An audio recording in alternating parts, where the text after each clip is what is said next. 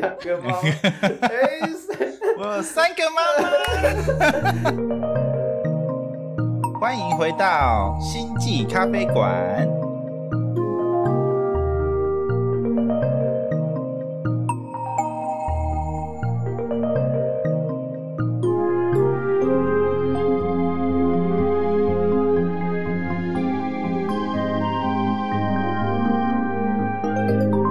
我是抬头文我是琪琪，我是法兰克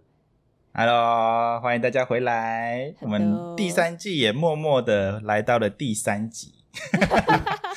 第三季第三集，这样有算我跟你说有有有 lucky number，因为二零二三年第三季第三集凑个三三三，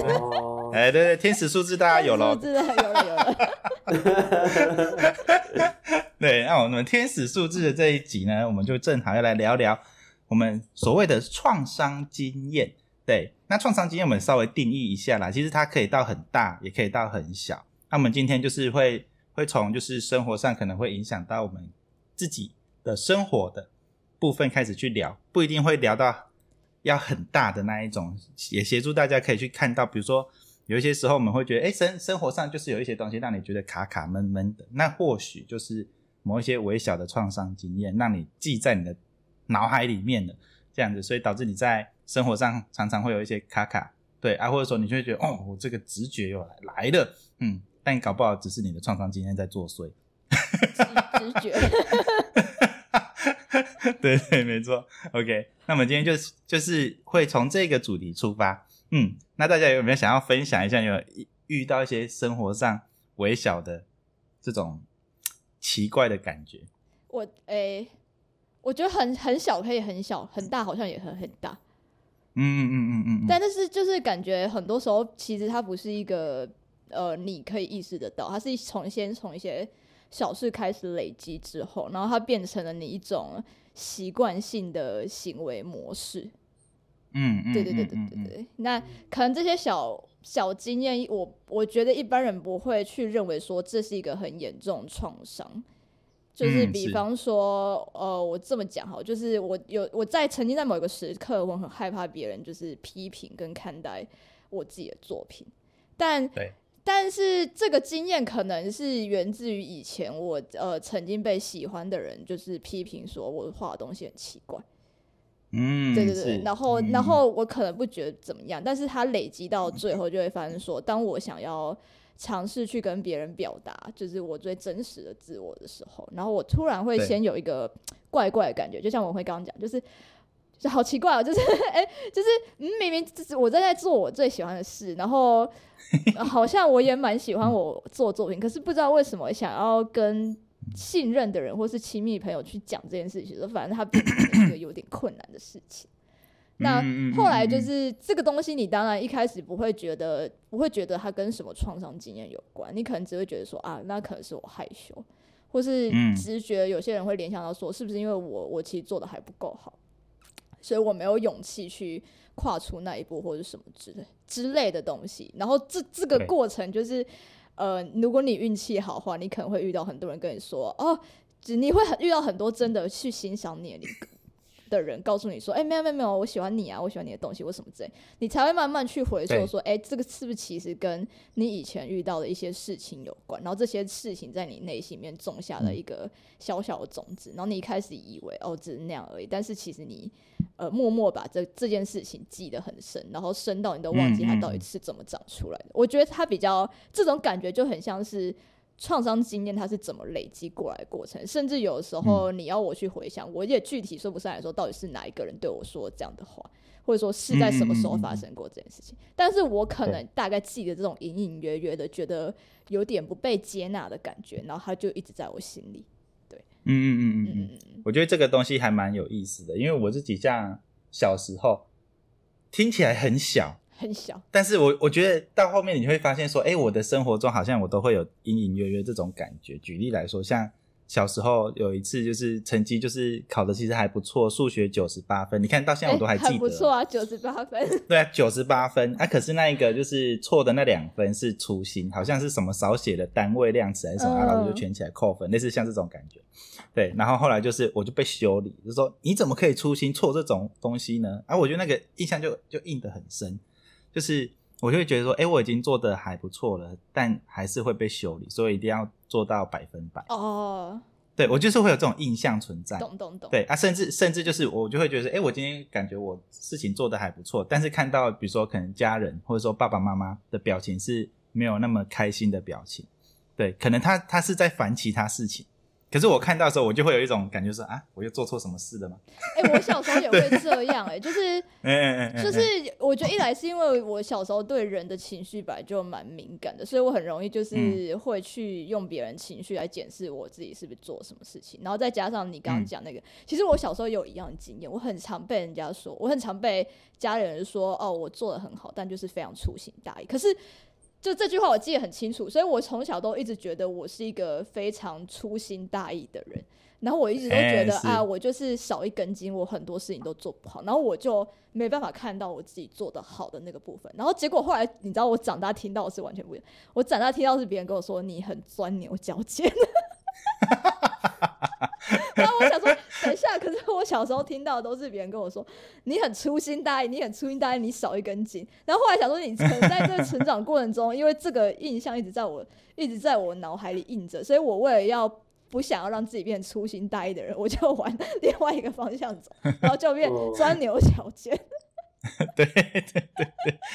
我觉得这就很有趣，就是因为我刚开始学身心灵的东西时候啊，我就发现。很多时候我会看到身边的朋友会说啊，我就是怎么样，我就是怎么样，然后我就开始想，哎，对耶，我一开始刚开始在学的时候，我会有一种感觉就是没有啊，我就是这样的人啊。可是，在慢慢的去回溯到过去可能曾经发生的事情之后，解开某一些结的时候，我就会发现说，哦，原来我一直一直觉得我就是怎么样，那个可能就是跟过去那时候的状态是有关。就像刚刚讲的，哎，我有一个。啊，我就是完美主义者，我没办法把这些东西放下，我没办法做事不管，哈，OK，那可能就是因为我过去就是曾经这样被被说啊，九十八分还不够好，你干嘛粗心？对，所以我就以为那是我的个性，可是那是因为过去发生这件事情，导致我会有这样的习性跟惯性要去做这件事情，但是如果把它抓住不放，我真的会很累哦。比如说，根本有一些事情根本就没有办法做到百分百的嘛。可是我一直觉得，那我没有我的个性就是这个样子，我就只能这样。那那我你就会很崩溃，你知道吗？因为你就会越往你不应该努力的方向努力，因为你可能原本已经做够好，所以你就算再怎么努力，你的空间也只有两分。可是你如果看其他方向，你会发现，哎，这地方我努力起来非常有成就感。对对对，我觉得这就是一个很有趣的地方。然后。我觉得刚好也是可以去扣到说，比如说很多时候我们会觉得，哎，我今天做一件事情，那可能可以去判断一下，或者说去稍微觉察一下，我有没有一些那个词，我觉得很有趣，叫做你没有办法意识到的执着，或者说没有来由的执着。对，这个东西很可能就是过去的创伤经验造成的。因为有些时候，其实我们理性想象，对啊，啊，就那两分，啊，真的有那么糟糕吗？对啊，对啊。对，就是好像有一些东西是不合理的，就是呃过度反应的话，我们可能就可以去探讨一下，哎，是不是曾经发生过这些这样的事情？对，我我想问，那那你说你你那个执着啊，是嗯，应该是也是透过别人点出来，你才意识到吧？通常你在执着当下，你应该嗯。不会觉得说，我我真的有在执着，你会觉可能有些人会觉得这是我坚持啊，这是好的，这是理所当然的啊。对对对对对对对对，我我觉得我会意识到比较明显，是因为真的接太多事情的时候，接太多哈。举举例来说，可能我今天有戏队呀，就是大学，我觉得那个大学那一段时间是最明显，就是有戏队，好啊，然后又有社团。对啊，你还有系上的就是课业要，你还有系学会嘞，对，还有系学，我们那时候一堆事情，然后双双主修嘛，啊，对，还有双主修，你看你，你看那个刚刚笑哎嘞，说系学又双主修，对啊，对啊，对啊，你就就你啊，然后就是在那个时候，你就会发现说，哎，对啊，我干嘛要每一个都把它做到百分百，你懂吗？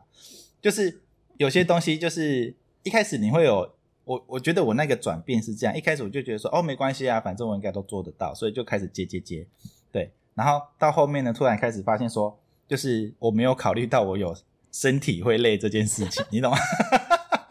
对，哎，啊，那时候，然后开始累的时候，你就会开始想说，哦，好累哦，我怎么没办法兼顾？那这时候我才会意识到说，哎，不对啊，因为这不是都是偏团队型，只有读书是你需要认真读，除非你是跟人家一起做做报告啦。哈。啊，所以比如说什么系学会也是啊，然后社团也是啊，系队也是啊，这些都是团队型的，我才会那时候突然开始意识到说啊，对啊，为什么我都要自己把它做到很好？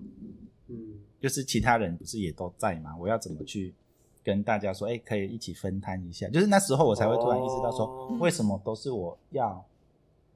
去把这件事情完美呢？对啊，我觉得那个也是因为真的自己累了，就是你你就会发现说，哦。哎，怎么今天我又睡到下午了？那种感觉，你知道吗？大学很常这样，大学很常，睡睡就就下午的课就没了。对，哎，所以我觉得那种感觉是，嗯，旁边的人会不会提醒我？哟，我觉得因为小时候这个小时候刚刚讲的经历，所以我我会已经很早就可以习惯把事情做到好这件事情，所以大家看到我的状态都会觉得说，哎，你怎么都没有办法把事情做好？对，倒倒不会觉得说，哎。你剩两两趴而已，你干嘛那么努力？嗯，对我觉得好像没有遇到这个。对对对对对对对。啊，虽然好像也没有，应该说是在我自己的标准里面够好这样子。啊，可能在大大家看起来就说已经很棒了，所以他们不会特别去看到说你为什么还要去努力那一些东西。嗯，我觉得是这样。我忘记是之前是谁讲的，他说如果你开始把把。把标准定在八十分的话，你就可以做到一百分。所以，如果你一开始标准只是要及格的话，你就只能做到八十分。就是我忘记是谁讲，然后这句话害我都觉得以后要这样努力。而且这这句话还有一句点呢，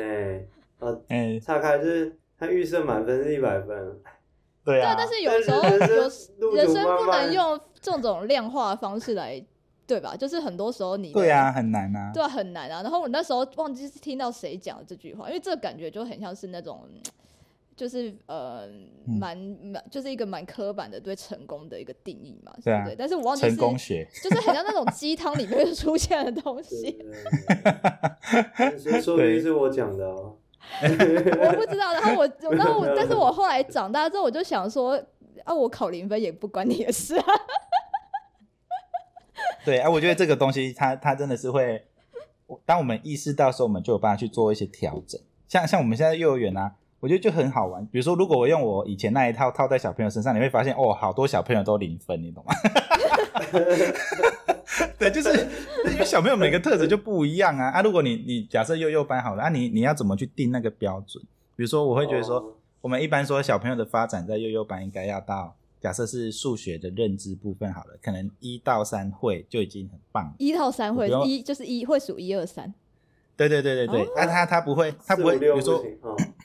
他不会有什么呃，比如说点数好了，我们所谓的点数就是有三个东西啊，它可以就是分开，比如说哦，这这三个东西它可以这样，一二三，这样就很棒了。正确的就数，因为我有我知道有些小朋友他数不 出来，对他就会这样一。二三四四个东西这样子，对，因为我知道有些有些人是数不出来的。对对对对。啊，这个其实是一个发展状态，所以就是你你也没办法期待说班上全部的小朋友都在同一个时刻学会这所有东西啊，你可能会开始觉得说哦。是不是我教的不好？哎，其实也不是，因为每个小朋友的发展发展速度都不一样。所以如果你用这个标准来套自己，说你说哦，这样我至少要八十趴的小朋友全部都会，这样才是我教的好，你就会崩溃。这玩意这压力太大了。那这压力家不会来自于家长吗？还好，因为我们只要跟家长去解释一下，说现在孩子的发展状态是什么。嗯，他在家里面就是，我觉得那个观念要慢慢转啦。以前的话就比较像是。你来学校啊，老师给你的东西，你就是要做到分数越高越好。你说像填鸭式嘛？就是比方说那一套，它是比较要求大家都是好像是差不多同样的标准，然后就是哪一个阶层你就是应该达到那个步骤，就是它不会让你有一个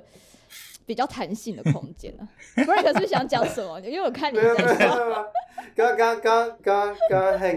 刚还一个不是拿三个东西，然后小朋友那边假装在。就模拟在数嘛，然然后三个东西数一数就变四个，然后然后在想说，哎，就见到妈妈，一个妈妈，两个妈妈，哎，我有三个妈妈，乱数了。各位各位同学，我告诉你们，人类科学要有所突破，就是要能够把三数成四啊。我跟你说，小朋友最常出现的状况就是，明明这里就只有五个人在吃饭，然后他数一数就说我们有七个人在吃饭。你你这时候你就想说，习惯的贵吗？啊，没有，他只是算点数不对而已哦。哎，我觉得我觉得这是很大重点呢。你确定他不？他真的只是点数不对，他搞不好看到了你 你成人肉也看不到的东西，要扼杀孩童的创意。对啊，一开始就是这样，我觉得很好笑啊！我跟你说，我一开始回来的时候，我真的会有一种，吼，就是刚刚讲到的那种，就是无法，就是看到说怎么会觉得我一定要这样。一开始我就想，哦，悠悠班那叫还他，吼，就是你觉得为什么你都没有办法照我讲的去做嘞？对，然后一开始就会自责，说哦，到底是怎么样？对啊，吼啊！但是我觉得这个过程中你会慢慢放下一些，就是开始看到。因为像刚刚 Frank 不是有问说，哎，你要怎么去看到你的那个完美主义？是有人跟你讲嘛？对，我觉得我我自己的状态会是，比如说我要么就我自己很累，要么就是我发现我很想要完美，可是根本就没办法。对啊，对，那你才会发现那个完美根本就自己的标准而已。可是这个东西就会开始对应到后面，或是说过去我发生过的事情。哎，啊，我觉得那个东西就跟那个九十八分真的有很大的。就是关联性，嗯，就其实是很小的一件事，但你长大之后发现这种行为模式却就是影响着你自己。嗯嗯嗯嗯嗯嗯。那这一块的话，大家也是可以，听众们也可以去回想看看啊，因为我觉得有一些时候，我们理性上明明就知道，说我做一件事情不可能所有人都满意，或者说所有人都可以接受，可是。有时候你听到那些负面的声音来的时候，你就很容易会被影响。嗯嗯嗯。啊，我我啊，我后来就是发现这件事情之后，我就很容易可以去转换一下，说啊，对啊，所以他的观点是怎么样？表表示我们本来就有不一样的标准。嗯我觉得不会那么往心里去。我觉得会往心里去，其实还有蛮大一部分是跟你小时候，嗯，你的父母亲怎么教导你面对负面经验是有关系的。因为如果如果你你，比方说你今天做错了一件事情，然后你的理解到，就是像你可能小时候你会觉得说做错事是一件很罪该万死的事情的话，你对接受到负面经验，你就会觉得那很可怕，那是一个。呃，他好像是直接人身攻击到自己身上，就是你不会觉得，你会觉得说啊，怎么办？我是不是很糟糕？他是会直接攻击到、打击到你整个人信心。可是如果你在小时候遇遇到做错事的经验，然后对方是跟你就事论事，然后他没有要针对你这一个人的话，你比较容易就是把负面的东西当做哦，他只是在针对这件事情，而且就是他会讲出来表达，表示说我有改进的空间，你比较不会把它放在心里去。但是我觉得，像我自己就常常就会觉得，像我小时候很害怕一件事，我很害怕跟我父母讲说我在学校发生什么事 啊，这是很容易就被念，对不对？这件事很奇怪，因为明明就是你，就是你 每个人家长都会说啊，你小你在学校发生什么事，一定要一定要讲，对吧？可是我小时候其实是很不想要讲这件事，因为我觉得我讲什么就会都会被念，就是会有一种我我会觉得我讲什么好像都没有真的很开心的感觉。然后后来我久而久之就。就变成是我不喜欢讲这件事情。嗯，是对，然后就觉得这一块，嗯嗯，我和你说，这这一块就真的是一个，呃，我上次在看一个影片啊，就是在讲，如果一般人面对霸凌的时候，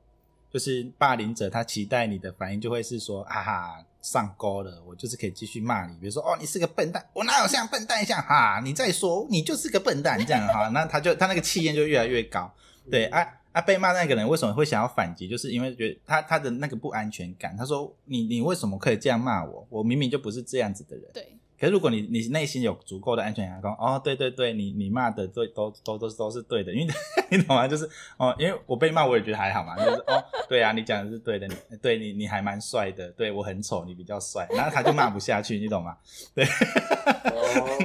霸凌者会骂不下去，因为他他想要的是那种完全没有，他完这个完全是不好玩的一一个人啊，他干嘛要去霸凌你？对啊，对对对对对对啊！我觉得像刚刚讲的这个也是小时候的安全感，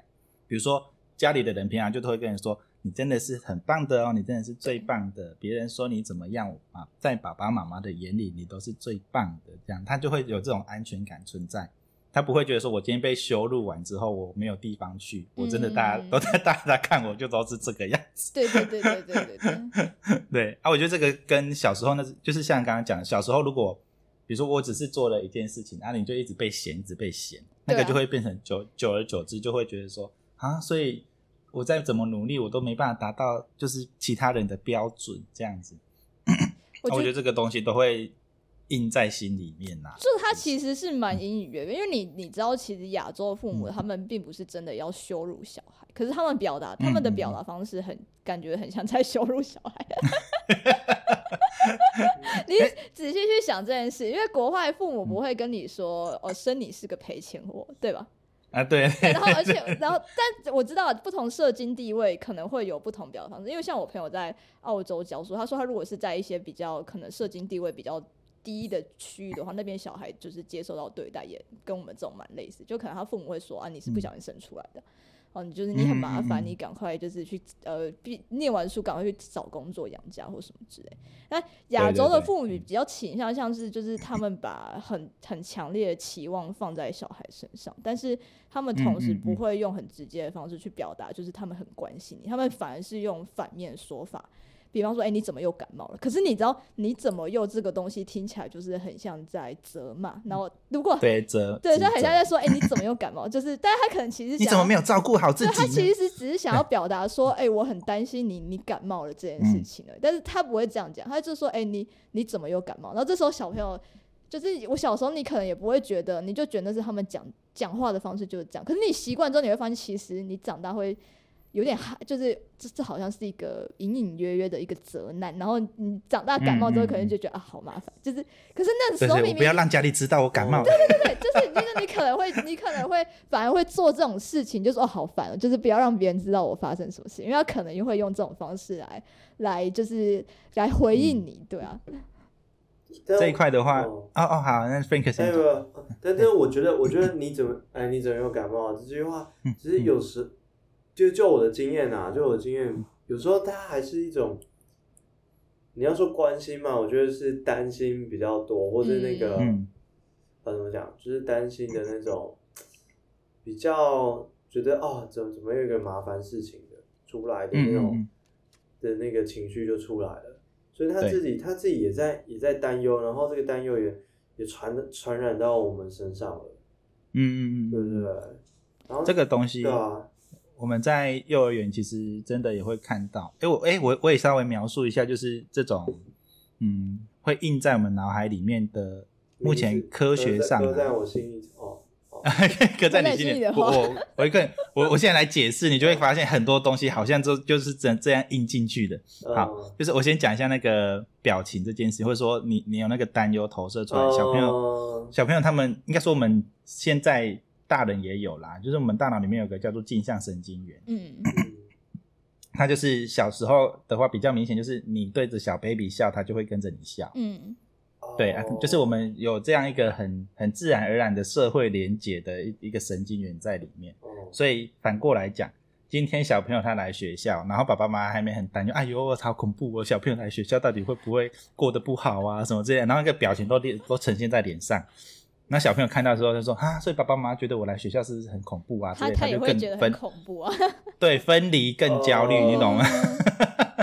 对啊，所以像刚刚讲的，哎，如我今天觉得我感冒了，这样子不好，那别人说啊，你怎么又感冒了？哎呦，你到底好还是不好啊？就是那个东西都会直接印进去了，所以我感冒是很不好哦，很很糟糕这样子。对啊，可是其实那就只是哦，刚好可能最近刚好生病一下，你需要休息，就这样而已啊。对 对对对，哎啊，其实我们可以转换一下，说哦，你生病了，好好好，那你需要休息或者需要什么，你再跟我说啊，我会看看你，我这边有什么我也可以给你，然后你要好好保重哦，这样子，其实也可以这样表达就好了，因为我们现在就是在讲一个东西是。我怎么去表达我的担心，还有表达我的情绪？嗯，嘿，举嗯举例来说，像我们现在跟孩子们讲嘛，比如说他他可能在跑步，哦，在走廊上跑步，我我的我我就要把那个东西讲清楚，我不能只是说哦，你这样真的不行，这样不 OK 哦，你要跟他说。小朋友，我们现在在马在走廊上就是要用走的，我担心你会因为跑步就跌倒。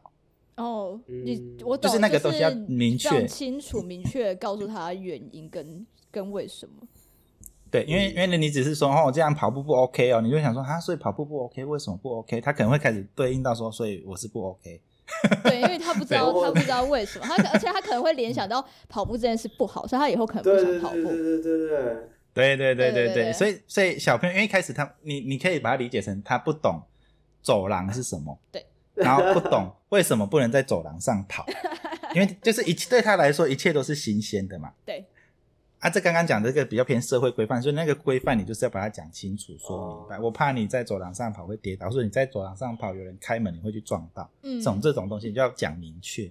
嗯，对，你要去表达你的担心，就是哦，我很担心你，因为跑一跑，有人打开门就撞到会受伤，所以要在走廊上用走的哦，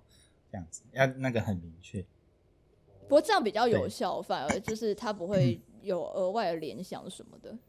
嗯嗯嗯，对啊，但是你如果你看到那些回想小时候嘛，说。你你只你每次只会听他说，那个走，跟丢走走廊里去招商。小时候小时候就是一堆跟你说什么东西不能做，但也不不知道为什么这些事情不能做。对对对，你只会有一种 shock 的感觉。哦，好，反正我下次就是不要跑就对了。我小时候最常最常听到的是，比方说去逛街，什么很多东西不能碰。啊因为他因为他就是你知道家家长可能怕你小时候乱摸，然后东西坏掉或什么之类。但他就会跟你说这个东西不能碰，那个东西不能碰。那时候，然后我就心里想说，可是这很漂亮，为什么不能碰？对啊，啊，如果你要你要穿衣服，你要先摸摸看质地啊，什么之类的。对，就是不要乱碰，不要乱碰。可是为什么不能乱碰？哦，对，我觉得这就很有趣啊！我再稍微讲一下创伤经验，这个怎么会就是让我们带到，就是长大也会继续带着，就是目前他们。诠释这个东西叫做内隐记忆。内隐记忆是什么呢？就是它没有办法变成呃，我们有点像在提取记忆。比如说，我现在跟大家说，好，你们现在想一下，你们大学社团的时候发生过什么样的事情，你就会有一种提取记忆的感觉，对不对？说嗯，好，我开始在想了。对，但是内隐记忆它就是它不用透过这个想的动作，它还是会呈现出来。举例来说，你可能曾经呃喝过一杯很好喝的咖啡。对啊，你今天就刚好喝到那一杯咖啡的时候，你就会一种哦，好开心哦，怎么会有这种开心的感觉？可是它连接到的是什么？你可能曾经跟喝这杯咖啡的时候是跟你很爱的人在一起喝的，嗯，所以你对这一杯咖啡的记忆是很美好的。可是它没有被整合到，有点像提取记忆的感觉，它就是一次有点像放烟火一样，你喝到这杯咖啡，全部就一起被放烟火，砰就跑出来了，这叫内隐性记忆。对啊，尤其是如果在那个当下的情绪是。比较呃大的情绪，不一定要说是负面的，很很美好的情绪，或是很负面的情绪，它都会透过这个很很内隐的方式记录下。你说比较强烈的情绪，只要是任何比较强烈的情绪，对，啊，那这个东西它会更更明显。所以我们讲一个比较，哎，大家可能比较常听到叫做创伤后压力症候群。嗯。对你就可以理解为什么他他听到他明明就已经没在战场上了，可是听到放烟火的声音，他就会那个砰，就那个焦虑啊、恐惧啊，全部都冒出来，这样子，就是这个就他们在研究上慢慢慢发现这个跟内隐性记忆有关。嗯，对啊，这个东西就会跟小时候创伤经验有关啊，比如说我曾经。做了什么样的事情，然后就被大力的指责、责骂，吼啊，或者说啊，他爸爸妈妈很焦虑，但是他们就是用用很崩溃的，哎呦啊，来你啦，哎呀，什么这种东西，哦，就是让让你感受到很强烈的恐惧或者感强强烈的情绪，你会被记忆下来，所以下一次发生类似的事情的时候，你那个东西就会一起冒出来。我我我其实我其实其实其实刚刚我在讲啊，那呀呀这样的时候，我其我其实。啊，我我觉得我的我的心有时候要揪一下。哎呦，就是在在我生命当中，其实没有太多那种，比方说受伤或者什么。就是前阵子跟跟跟其他人聊，我才知道有些人真的是被打的，真的要死，或者是真的会叫警察的那种。我是父父母的吵架，然后会地可能地上，就都摔东西啊，各种东西，所以。那那种那种是很害怕，就是你真的要要躲起来，不然不然有安全疑虑。我是没有，但是嗯，但是我觉得那个表情反应真的是印在我脑海里。哦，我我讲一下，我有蚕豆症，啊，蚕豆症，然后所以嗯，呃，简单的就就是樟脑啊、蚕豆那些会让我好像血，就是血好像比较凝稠、凝凝固那种感觉，就是反正会失血啦，就是血血的部分物质会随着尿尿就排掉了这样。哦，然后 然后所以要如果吃了蚕豆，可能要输血。嗯嗯嗯嗯嗯嗯，然后，嗯。因为因为对我妈来讲，我不知道为什么什么茶树精油的味道跟樟脑油超像的啊，懂。对她来讲，然后然后呢，反正以前国中的时候用那种茶树的那个精油啊，想要去想要去就是消炎痘痘这样，然后我妈闻到，她就会有有一天好像我要睡觉了，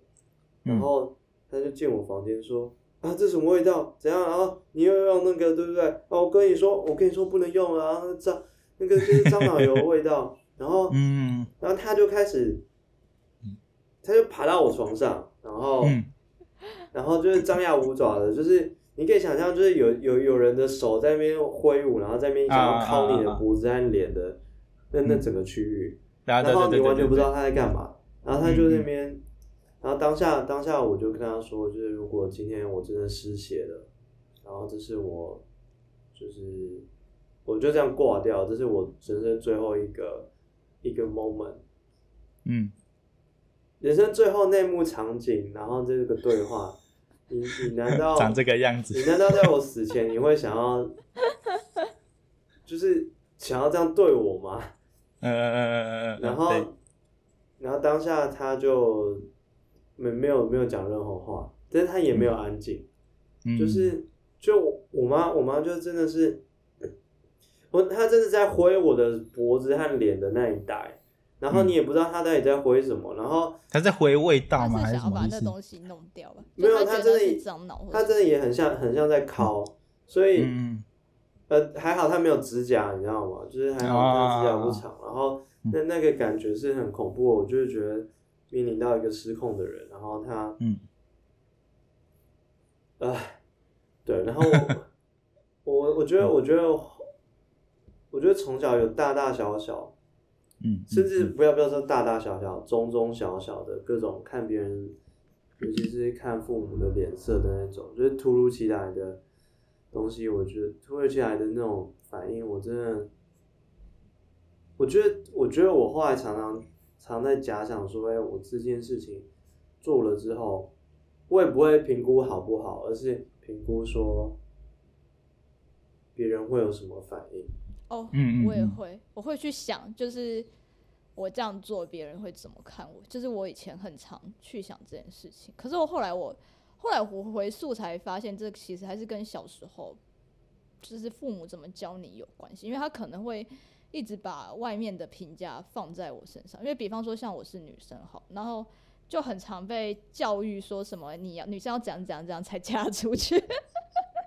就是各种就是你知道非常父权的这种东西，就是女生不能干嘛干嘛，女生要怎么样怎么样，女生要你以后要怎么样，不然没有人会爱你，没有人会娶你。就是我小时候很常听到这种说法，就是我比方说你只要行为有点不端正啊，或者说你。像就像就像你连吃饭你吃的稍微有点不干净，或是碗稍微有点吃的不干净，然后吃的有点或者什么，他说你这样吃就是什么很以后公婆会说这个媳妇丑啊或什么之类，然后就是会有小时候就是各种 这种东西。小时候我都说这是一种恐吓哎，然后我 我忘记。几岁了？我跟爸妈说这恐吓，他就说我哪有恐吓，我就是只是想要表达。然后，然后那个表情要出来，我就哎对对，这样 他们就会，他们就会觉得说没有啊，就是就是这样，因为他们他们就在想表达，可是他们这种关心很像是建立于他们本身觉得你不够好，所以他他担心你，他想要你变成一个完美无缺的东西，可是他并不是真的，好像就是去尊重你这个人格，像就是很多啊，像。就是比方说，好，女生不能穿短裤，不能在外面走，因为别人会对你这样。嗯，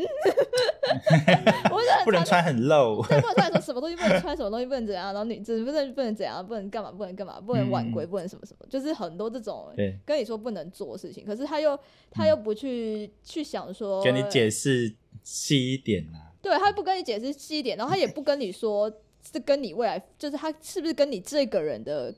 发展有关系？他比较像是说，因为别人会怎么样，所以会觉得怎么样，所以你不能这样做，因为你如果这样做，别人会觉得这样很丢脸。可是他根本不是 care 你到底喜不喜欢这件事情。对，嗯嗯嗯。所以我觉得这一块，这一块真的是大家，像像我一开始在学这套的时候，我可能讲不出来，说哎，为什么不可以这样子？对啊，后来我会发现，我有我是有担忧。可是我要怎么去把那个担忧描述出来给小朋友听？我觉得这会这会是一个困难点。嗯，就像刚刚讲的，就是比如说像 Frank 刚刚讲的，哎，其实妈妈那个很明显嘛，叫做他就担心你就是因为吸到了这个味道，或者吃到了什么东西之后就对就挂掉了，所以他那个生存焦虑会产生很恐怖嘛，因为就是妈妈的这个。跟孩子之间的连接，就是。但是在挥我，如果如然后那边掏我一位是为为，你也觉得恐怖，你也我觉得很恐怖啊！对对对对对，啊啊，就是啊，哦，这个我我要怎么去解释啊？我我稍微描述一下，就是那个我们大脑的概念，就是它如果出现生存恐惧的时候，那个杏仁核会劫持整颗大脑，它那个理性无法运作，而且绑架，对，就是会直接绑架。对对对对对 对，所以就是这时候，对他会把那个所有理性的东西绑架，所以你你会发现，如果有人有那个情绪上的歇斯底里的状况，你就可以知道说，哦，他现在就是起情绪爆炸中，然后他无法理性沟通，所以你这时候要跟他跟他理性沟通无法，所以你你就说，哦，你现在很紧张是不是？你现在很难过吗？好好好，那你你你你你你怎么样的？就是有点像你你是需要先让他掉下来，嗯，等到他有办法跟你理性讲话的时候，你再去跟他讲理性的东西。对，啊，这个东西是我觉得东方男男生为什么常常很理性？那个比比比较不像是他不会情绪爆炸，他是叫做感情切断，你懂吗？哦，我对我先不要去感觉这些东西，我就用靠理性就好了。对，可是这这个久而久之也会产生跟人与人连接上的 状况，把感情直接压制住了。对对对对，嘿啊啊，这个东西就是因为我我现在在小朋友们身上就有在试这件事情，比如说小朋友他他今天就是。啊，玩具被抢走了，他就呀，我的玩具被抢走了。可明明那个就是人家的玩具，是他拿来玩。对，然后，但是你没办法，你在当下你没办法跟他说那是他本来的玩具，那是他的，是你拿来玩。你再跟他讲这个，他还是照样哭，哭到不行。那你这时候说，哦，老师知道了，玩具被拿走，你是很难过，对不对？他突然开始说。对他怎么可以拿这样子哈？啊，他慢慢回来之后，我再跟他讲说，安 娜，你你记得那个玩具是谁的吗？是他的。你这他这你他会可以自己讲出来，就是那个情绪爆炸的时候，他根本就没有理性。但我觉得，我觉得长大之后也要对，就是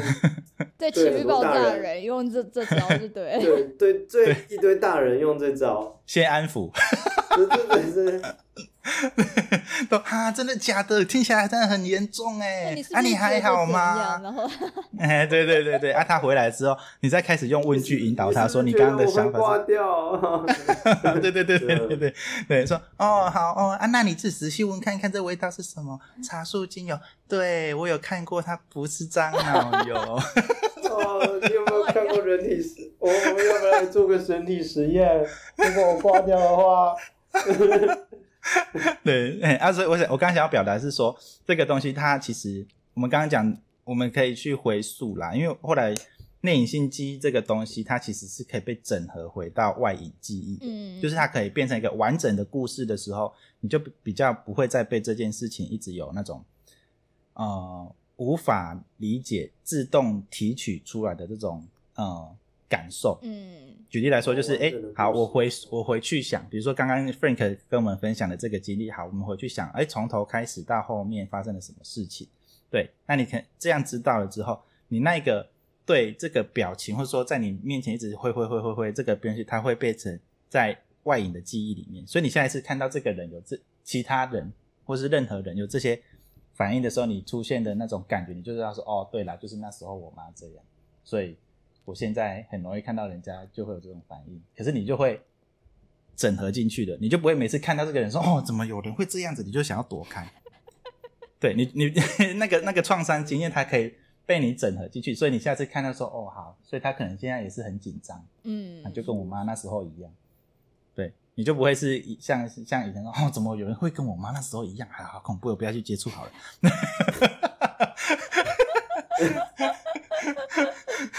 对啊，或或者说，或者说你可能没办法判，你根本也没办法到判断说，我不要去跟他接触，你就是直接被他那些动作撩起那时候的恐惧情绪。对，对，你自己也跟着一起弹起来，就是没有那个理性。你你的大脑也被信信任和绑架，劫持。对，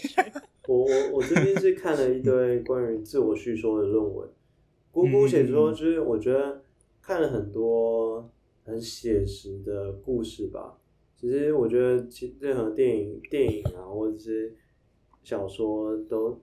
很写实的。然后你看了很多之后，你就会比较知道说，哎，其实，呃，挫折感、焦虑、彷徨，